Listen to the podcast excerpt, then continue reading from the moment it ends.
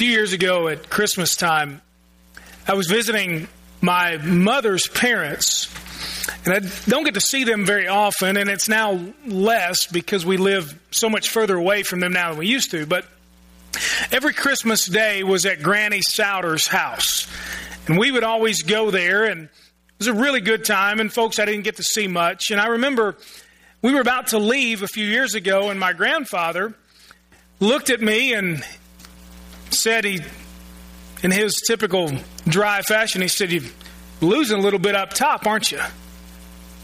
Talking about my hair. well, my grandfather is notorious because he would not want you to know, but he doesn't have any hair either. And, and he, though he would not want you maybe to, to know, he doesn't hide the fact that he's covering the fact that he has no hair. He's worn a toupee for years, years.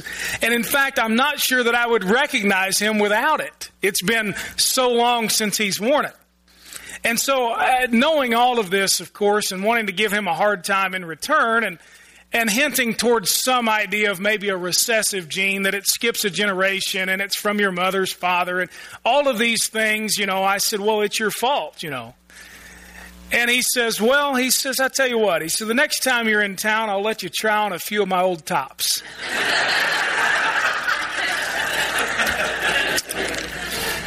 and with that, we walked out the door and said, no, thank you, Grandpa, that's okay. you know, one thing that that highlights for me that I've learned about older people is that it seems to be that there's something with age that helps older people say what's on their mind. Now, I don't know that we have any particularly outspoken older folks here in the church. Maybe a couple. Maybe we have some older folks that you're sitting close to and you would say, talking about you, you just have no filter whatsoever as you've gotten older. You think it and it just comes out of your mouth. And I know that there's something with age that it seems to be that you maybe think as you get older, you just have the right to have no filter. Look, I've earned it, okay? I've kept my mouth shut for 65 years and I'm done with that. I'm going to tell you what I think. But you know, when you talk with older folks, you, you can be guaranteed that you're going to have several different topics of conversation, maybe all in the same conversation, or maybe they're going to be spread out. But older folks like to talk about certain things. They like to talk about the weather, whether it's too hot or too cold or too rainy or not rainy enough. We talk about the weather with older folks. You know that. If I inevitably, I know this, if I go into our to our Sunday school classes and they're in their classes with some older gentlemen or older ladies in there, I know that one of the topics going to come up is the weather. Now you all know this. Every Sunday, don't you? You talk about the weather. How it's been and how it's going to be. Forecast cold this week. Won't be cold. Boy, it was too rainy last week, wasn't it? We talk about the weather. Older folks like to also talk about their aches and pains. You're going to hear about what's hurting. And that's okay. Because things hurt as you get older, don't they? That's just the way it is. You're going to talk about the stuff that's affecting you. Oh, I tell you what, my back, my knees, my neck, whatever it may be, I got some aches and pains. Older folks also like to talk about the cost of living. You know, a dollar ain't what it used to be. And they talk about how much things cost. And you're thankful the price of gasoline has gone down recently. It gives you something to talk about, a cost of living. Older folks like to talk about also what's wrong in the world. And what's wrong in the world just so happens to be whatever it is that they might disagree with at the time. It's just, that's what's wrong in the world. Now, we're all like that. So we can't get on older folks just about that. But you know, talk about what's wrong in the world because they remember what used to be right about the world. Got a lot to compare it to. And also, inevitably, if they have them, older folks like to talk about their grandchildren. You ask about how the grandkids are doing. Well, hopefully, you've got a half an hour or so to listen to the stories because they love to talk about their grandkids. Do you have any pictures? Well, if they have a wallet, they pull it out. And you know those old flip picture things? there they go down the aisle. I got a few pictures, and now with the advent of smartphones, guess what? You can store thousands of pictures. Got a couple more. Hold on, here's a video.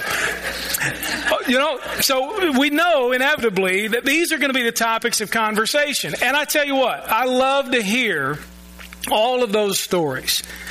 You know, the world's view of older folks portrays them as having very little value for our society. Uh, their time has passed for being a productive citizen, we think, and so, well, what value do they have now to contribute? We've become such a cynical society when it comes to leadership and when it comes to, to what it means to be a great person that we don't have any regard anymore, it seems, for the wisdom of older folks. In some cases, people would tell you that older people are to be seen but not heard, much like little children. And they're just tolerated, or maybe worse, they're mocked and just completely ignored. But you know, the biblical view on older folks is so much different. You know, we, we laugh and we joke about their topics of conversation, but you know, it, it really is something that the Bible tells us is great about older folks, that we should listen to them. That, that we should want to interact and talk with them and appreciate what they have accomplished or what they have learned in life. You realize the biblical view shows older folks as being respected. In some cases, simply because they're older. Not because of anything they've necessarily done or not done, but only because they're older. And in so many cases, we know added to that are lives of integrity and grace and incredible work for the Lord that makes that so much easier to respect. Older folks in the Bible are honored.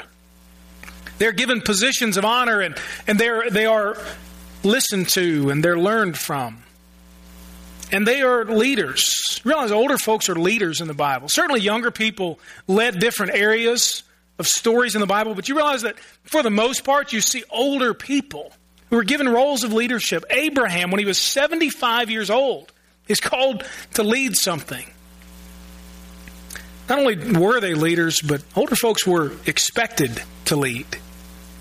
And I think one of the one of the great shames in our society and in many of our churches is that folks, as folks age, we begin to assume that now no longer should they be, nor do we want them to lead anything.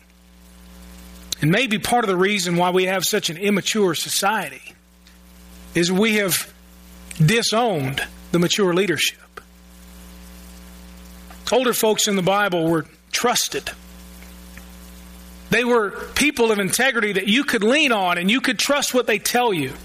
You could trust that what you tell them was going to be held in confidence. Older people were trusted. They were, they were also very enduring people.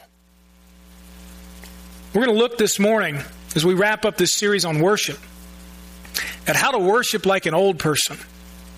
And I don't mean by that that we're going to get any particular kind of style or posture or thing to necessarily do when you come to church and stand to sing. It's going to be far beyond that.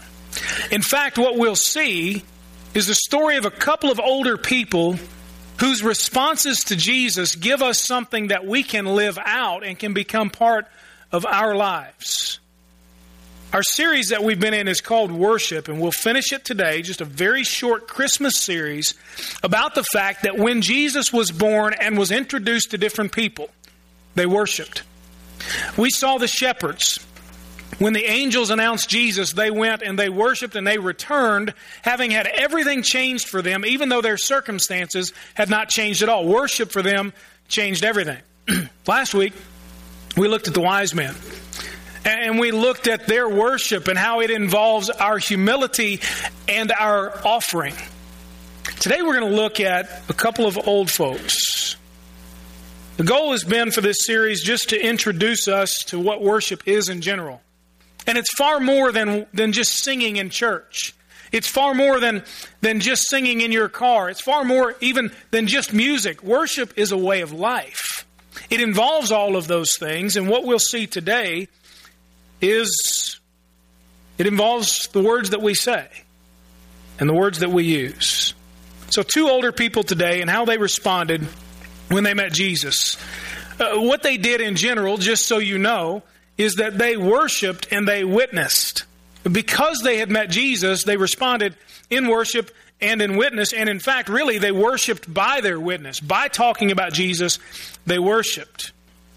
The scripture here is in Luke chapter 2, uh, verses 25 to 38. Now, here's the way this is going to go this morning. You'll notice there's only one fill in the blank.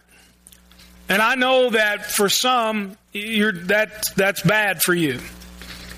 Because that, that's, that's just bad. You, you need more than that, or you're going to wonder when it's going to come. You're also going to be frustrated by the fact that there's not going to be any scripture on the screen, and that the fill in the blank is going to take a while to get there. Just telling you. Okay? So here's the way we're going to do this. We're, we're going to look at the scripture a little bit as we go along. I'm going to talk about some things, and we're going to wrap it all up with the fill in the blank. It's going to like a crescendo. And so I expect thunderous applause and a standing. No, but that's how it's going to go. All right, you with me? Everybody good with that? All right, so settle in, relax. We're going to get there, but it's not going to be immediate. All right, so the stories today are about two different people. But Luke uses them in a way that he kind of couples their stories together. So it's kind of a pairing. It's sort of like here's the first story and here's another one just to reinforce. So that's kind of what we get. So they're similar in their nature. They're not identical. They're certainly not about the same person, but they reinforce one another. You got one man, one woman, essentially the same story, the same content, the same general ideas to what's happening. All right. So the first man we meet, the first person we meet rather, is a man named Simeon. Look in verse 25. Look on your sheet there in your, your handout. Oh, you help you follow along a little better. there was a man in Jerusalem whose name was Simeon, just a common Jewish name. This man was righteous and devout, looking forward to Israel's consolation, and the Holy Spirit was upon him. That's a fancy way of saying that he was an upright, God fearing, very serious guy about his faith. Not only that, but he was exceptional enough in all those things that Luke would mention it. So he's not just your average run of the mill, okay, I'm going to take up space in church kind of person. He was really righteous and really devout. He took God very seriously. He was an exceptional guy. He was a great example to the younger men and younger women of his day on what a true man of God actually does and is. He's looking forward, it says, to Israel's consolation. Now, consolation doesn't mean like a, a, second place bracket, the consolation bracket. Well, we feel sorry for you, so we'll throw this at you, and maybe you can get a trophy and go home and come back and pay us again next year. That's not what they're talking about. What he meant here, Luke uses the word consolation, it just means that eventually they knew their Messiah was coming and would bring encouragement and new hope to Israel. That's what he's talking about. That's the consolation, the redemption the kingdom of God that would come. And it says in verse 25, the Holy Spirit was on him. Now, that all gives you the sum of this guy. He's incredible. I mean, there's something really special about him. For him to be described, not just as a Jewish man who happened to be around the temple at the time, but as a righteous and devout man who was anxious for God's Messiah to come, was expecting that the Messiah would arrive, and also that he's full of the Holy Spirit. The Holy Spirit is upon him. This guy is something special. Obviously, had a great reputation, a great man of God. Verse 26 It had been revealed to him by the Holy Spirit that he would not see death before he saw the Lord's Messiah. So he'd gotten some word from God, somehow, maybe in a dream, maybe in a vision, maybe God has just spoken to him uh, through his Spirit about those things that, that look, you're not going to die until you see the Messiah. Not until you get some vision of the Messiah or some uh, somebody tells you that yeah here's a prediction but no until you see god's messenger god's deliverer god's messiah his promised one you're not going to die. So he had long been walking with god long listening to the holy spirit and had been in tune with him. Verse 27 gives us more of that. Guided by the spirit he entered the temple complex at the right time Listen, some of us don't hear from God because our spirits are not in tune with what God is doing. We don't know the scripture. We don't spend time in prayer. We don't spend time listening to God. We don't ask God to speak to us. One of my desperate prayers all the time is God, speak to me. Show me. Tell me who you are. Show me where you are today. God, speak to me. And I don't mean in some audible voice. I just mean, God, in my spirit, would you lead me? Would you guide me? Would you give me discernment to know where you're working, where you're moving? This guy had it. Simeon knew God and he understood when the Holy Spirit was leading. And so the Holy Spirit, he believes, is leading him to walk into the temple. So he does. When the parents brought the child, Jesus, to perform what was customary under the law, that is his circumcision, Simeon took him up in his arms, praised God, and then said, So he's still listening to God. Simeon knows this is the Messiah just upon seeing him. The Holy Spirit tells him. And so he embraces him and begins to praise God. And then he says something in verse 29 that reminds me of a book that I saw and, and, and wanted to get for my dad a few years ago called Now I Can Die in Peace. It was a story of a Red Sox fan who had waited and waited and waited and waited and waited for them finally to win a World Series. And he had endured the 1967 series against the Cardinals when the Red Sox lost. And he had endured 1978 when Bucky Dent of the Yankees hit a home run in a playoff game to beat the Red Sox. And he had endured 1986 with Bill Buckner and the ground ball going between his legs and the Mets rallying for a seven game win. He'd endured all those things and finally they won the World Series. I'll never forget my dad, who had been a Red Sox fan for nearly his whole life and had endured all of those same things, I never forget when they finally won the World Series after 86 years. And for you Cubs fans, you say, well, that's nothing. 86 years? It's childish. You kidding me? Anyway, for 86 years they had waited. 1918. My dad, he finally gets to experience it and I remember what I remember him saying was essentially the same thing. Well, good, now I can die in peace. The Red Sox finally win the World Series, you know? But look what Simeon says. Very similar kind of feeling, if you will, if we can compare it. He says, Now, Master, you can dismiss your slave in peace. He says, I, as you promised, Lord, you've been faithful to your word. You can release me from this life. I'm at peace having seen what you promised. And then he goes on to tell us about it. For my eyes have seen your salvation. I've seen the means, God, of how you're going to save the world and reconcile it to yourself and bring your kingdom here. He says in verse 31 You have prepared in the presence of all peoples a light for revelation to the Gentiles and glory to your people Israel. This salvation, he says, is for all people for even the Gentiles. He said they're going to understand it. It's going to be revealed to them. It's going to be proclaimed to them. And Israel will be recognized as the nation through whom this great salvation comes. He says, Now I can die in peace. I've seen what God promised. I've seen what I've been waiting on my whole life. I've seen it. I've gotten to meet the Messiah. I've seen the method of God's salvation. And he just begins to praise God and he says, God, I, I'm, I'm good now. This wasn't some deal he had made with God or some bargain, but he just says, Lord, I'm ready to go. I can die in peace, God. I'm, I can die happy. I can die fulfilled. I can die now, Lord, with no regrets, with nothing that I didn't get to experience.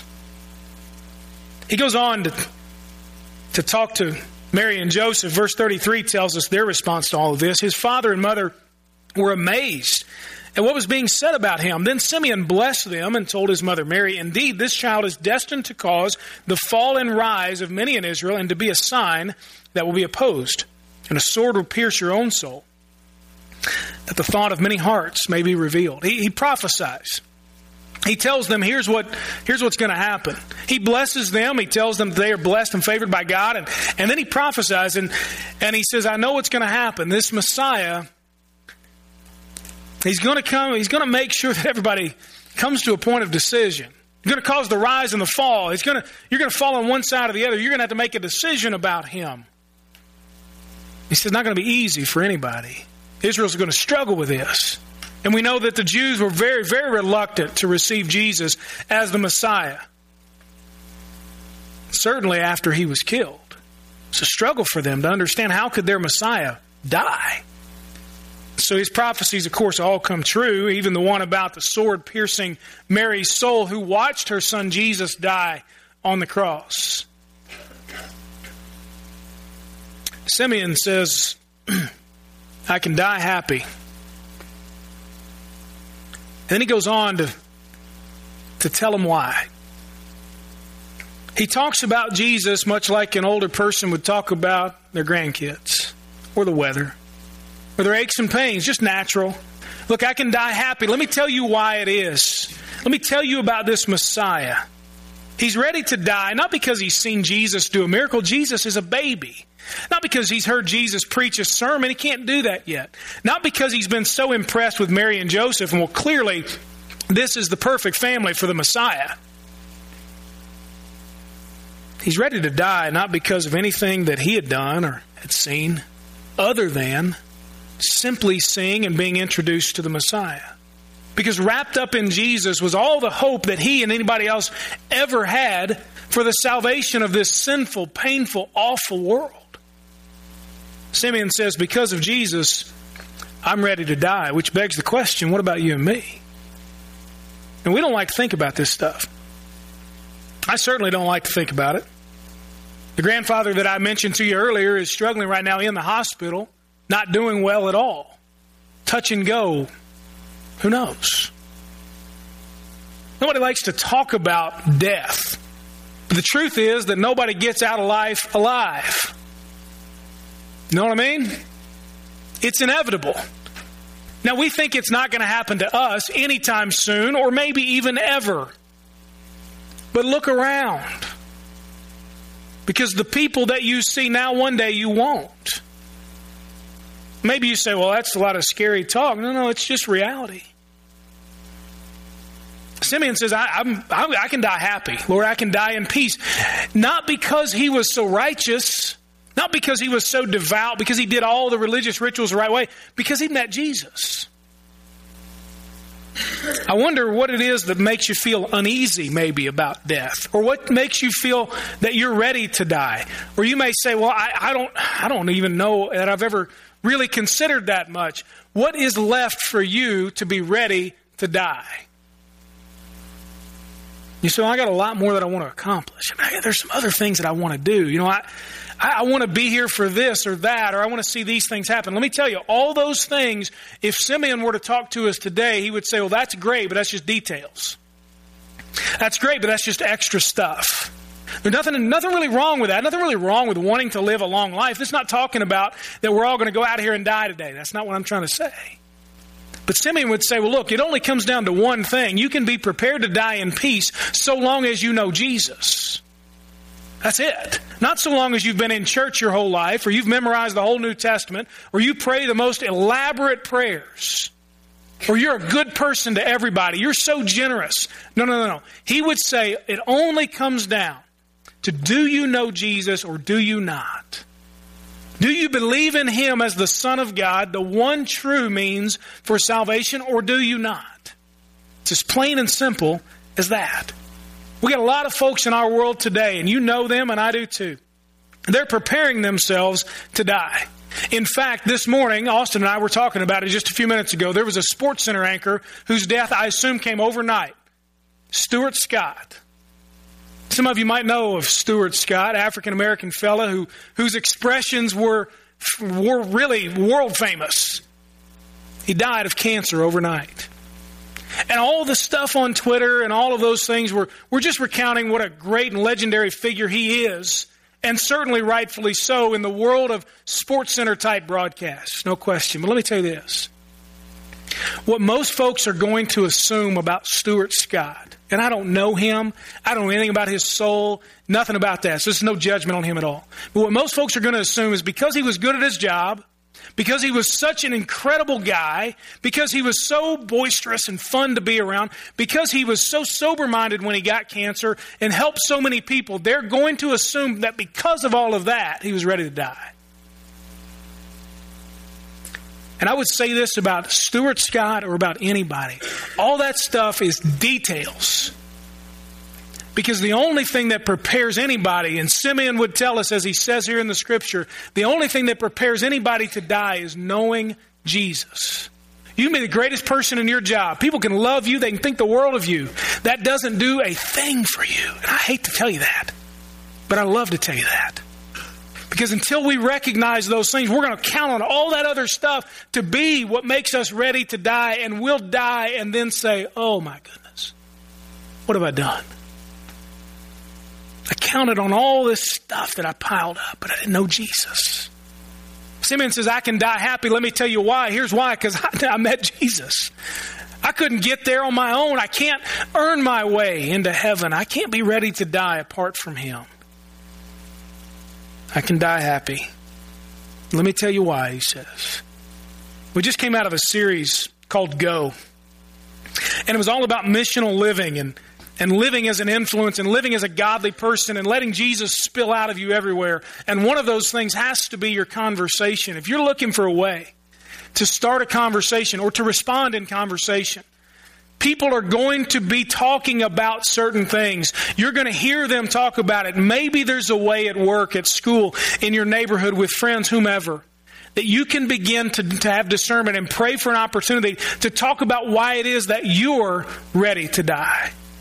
How is it that you have such hope and peace in life despite your difficult circumstances? How is it? And maybe you'll get the opportunity as you live it and as you begin to talk about it in front of them to let them know that the reason for your hope is not the stuff you've done and how good you are, but it's Jesus Christ and Him alone. One great story deserves a backup. And Luke gives us one. A shorter story, but a really important one nonetheless. The story of an old woman named Anna. Verse 36. There was also a prophetess, someone who got divine revelation from the Lord and spoke on his behalf. Anna, a daughter of Phanuel, of the tribe of Asher. She was well along in years. She's an older lady, having lived with her husband seven years after marriage and was a widow for 84 years. Now, different versions give us different accounts of this. Uh, the language there is a little bit difficult to understand. Was she married seven years and then widowed for the next 84? Which would mean that maybe if she was married by around age 14, which would not have been uncommon, of course, in that society, she's over 100 years old. Or in, in, the, in the version that we're using this morning on the handout, was she married seven years and now, and now she's been widowed until she's 84 years old? I, I, I don't, I'm not sure. We'll see. But I don't think it matters. Because what matters is not how old she is, but the fact that she's old.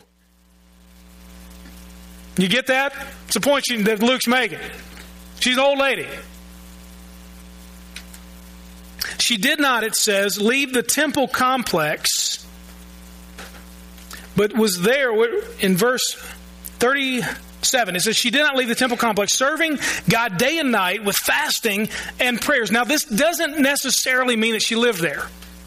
I know some of you think I live here at church and I sleep like right back here and I just get up on Sunday morning just to talk to you because that's the one day of the week that I have to work and so it's good. She didn't just live at the temple complex. What, what the implication is is she's there every time the doors are open. It, there's something going on at the temple complex, she's there. She's serving. She's a widow lady. She's helping. She's, she's fasting, praying. She's serving the Lord, serving other people. That's what she does. It's a picture of a woman with a very long and single minded devotion to God and the things of God. Let me say something real quick. To some of the people in our church who are either have, have never been married, or maybe you're unmarried now, or you're widowed. I, I don't want to try to speak for God in these things, and so I won't, but I will suggest this.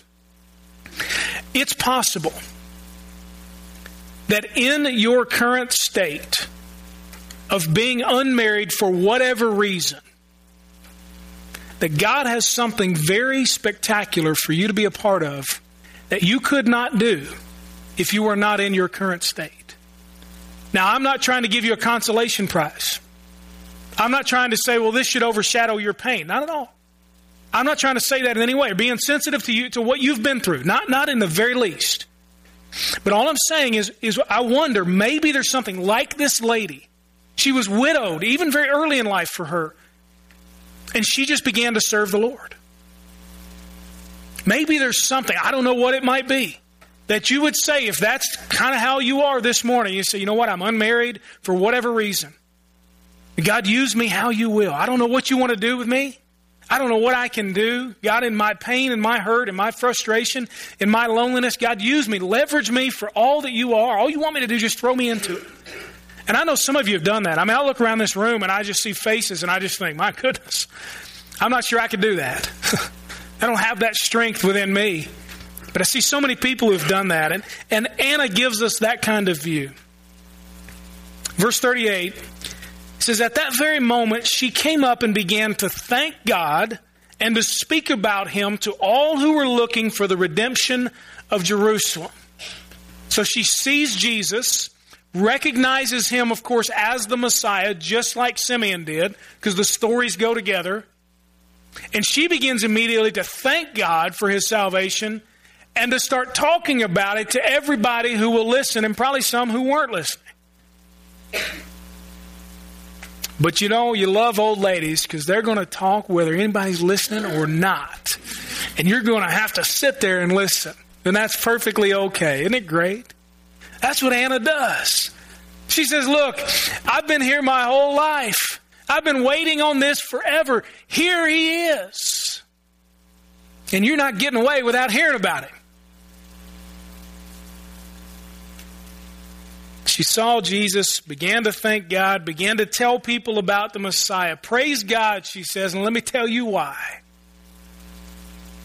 Simeon says, I can die in peace. Let me tell you why. Anna says, Praise God. And let me tell you why I'm praising God. I've seen God's salvation. The Savior is here. It's another way that you might be able to start conversation with people. It says she thanked God. I wonder how many times in our conversation are we mindful to thank God for things in the presence of other people who might not be thanking God for anything? Maybe you're looking for a way. You say, I don't know what to do, right? Work, school. I mean, around, I mean, they don't want to hear what I'm talking about. Maybe you just say, like Anna, look, I'm just going to praise God. I'm going to thank God for things and let everybody else deal with it. These, these folks, these older folks in this New Testament story, they're not worried about being mocked or ignored or pushed to the side. They're just going to tell you about who the Lord is and what God has done in their life. They're going to let you deal with it. If you can't handle it, sorry. They're not being rude.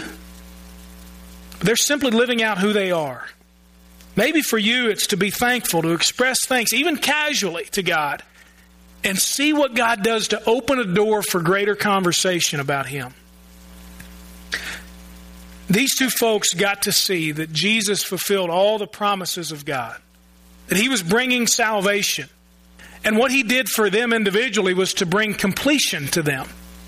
Simeon and Anna both now have been completed. Simeon says he can die in peace.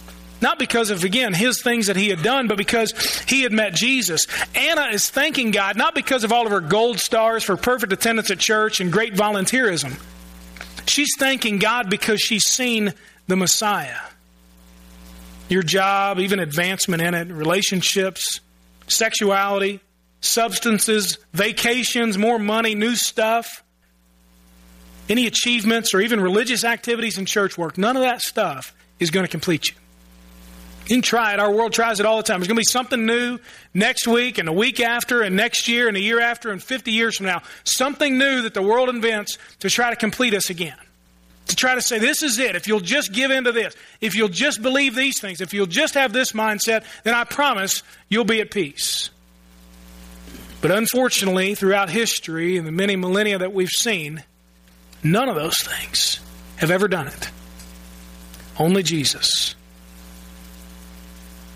To worship like an old person is to quit whispering about Jesus and start talking about him. Start talking about the completion, the hope, the great thanksgiving that we have because of who Jesus is. To stop whispering about him, hush, hush, I'm not sure I should say anything, and begin to openly talk about him. One question today. In response to Simeon and Anna, and how, as two older folks, they simply could not contain themselves and were unwilling to contain themselves and spoke about Jesus. One question If Jesus is who we believe him to be, why then are we so silent about him? This is not a guilt trip today. I hope it just makes you think a little bit. I hope it begins to stir your heart and your mind and your soul to say, Have I been completed by Jesus? Am I thankful to God that He has given me salvation? And then as a result, Lord, fill me up so that I can't help but just spill over, even in casual conversation, to mention God, to mention the name of Jesus.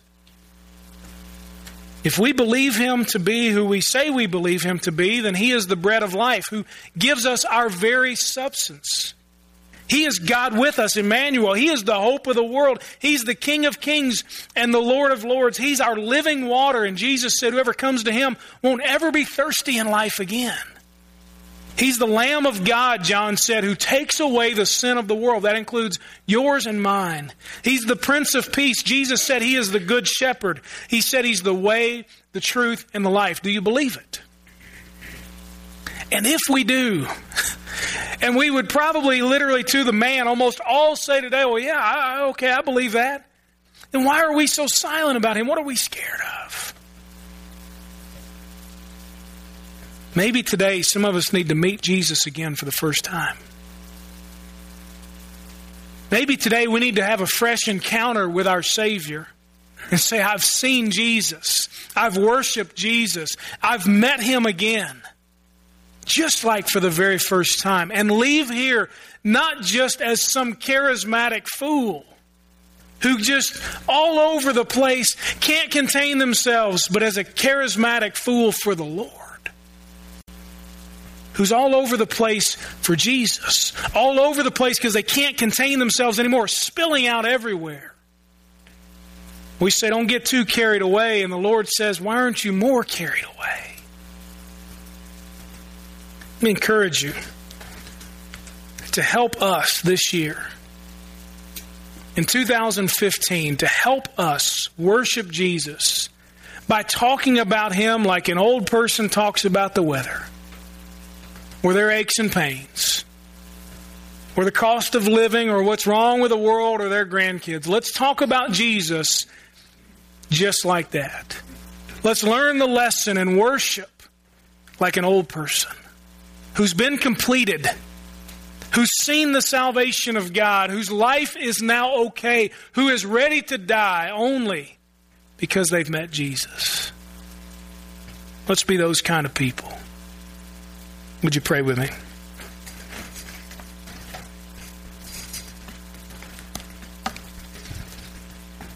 We're going to sing a song in just a second called Jesus Paid It All. And I hope that as we sing that, it will be our anthem of praise to recognize that He truly did pay it all. I am complete. I am fulfilled. I am ready to die because Jesus paid it all for me. Sing it with thanksgiving. Sing it from your heart. And leave here today and go mention the name of Jesus somewhere this week. Maybe that's your take home. Just one time this week, mention Jesus. Get in the habit of praising God through your witness. God, we're so grateful for who you are. Lord, don't let this stop today and stop in this building. It's easy to talk about you here, Lord. Give us courage. Lord, I pray for the people who, who need to meet you for the very first time today, whose lives are anything but completed, whose eyes are blinded and hearts are darkened. And I pray today that they would repent and believe in you throwing themselves on your mercy, receiving your great forgiveness and salvation through your grace. And God, I pray today for the folks who need to, to meet you again for the first time. Folks who maybe for a long time have known you, walked with you, but today need a fresh encounter. Lord, I pray that you make us fools for you who spill over the name of Jesus. We pray in that name. Amen.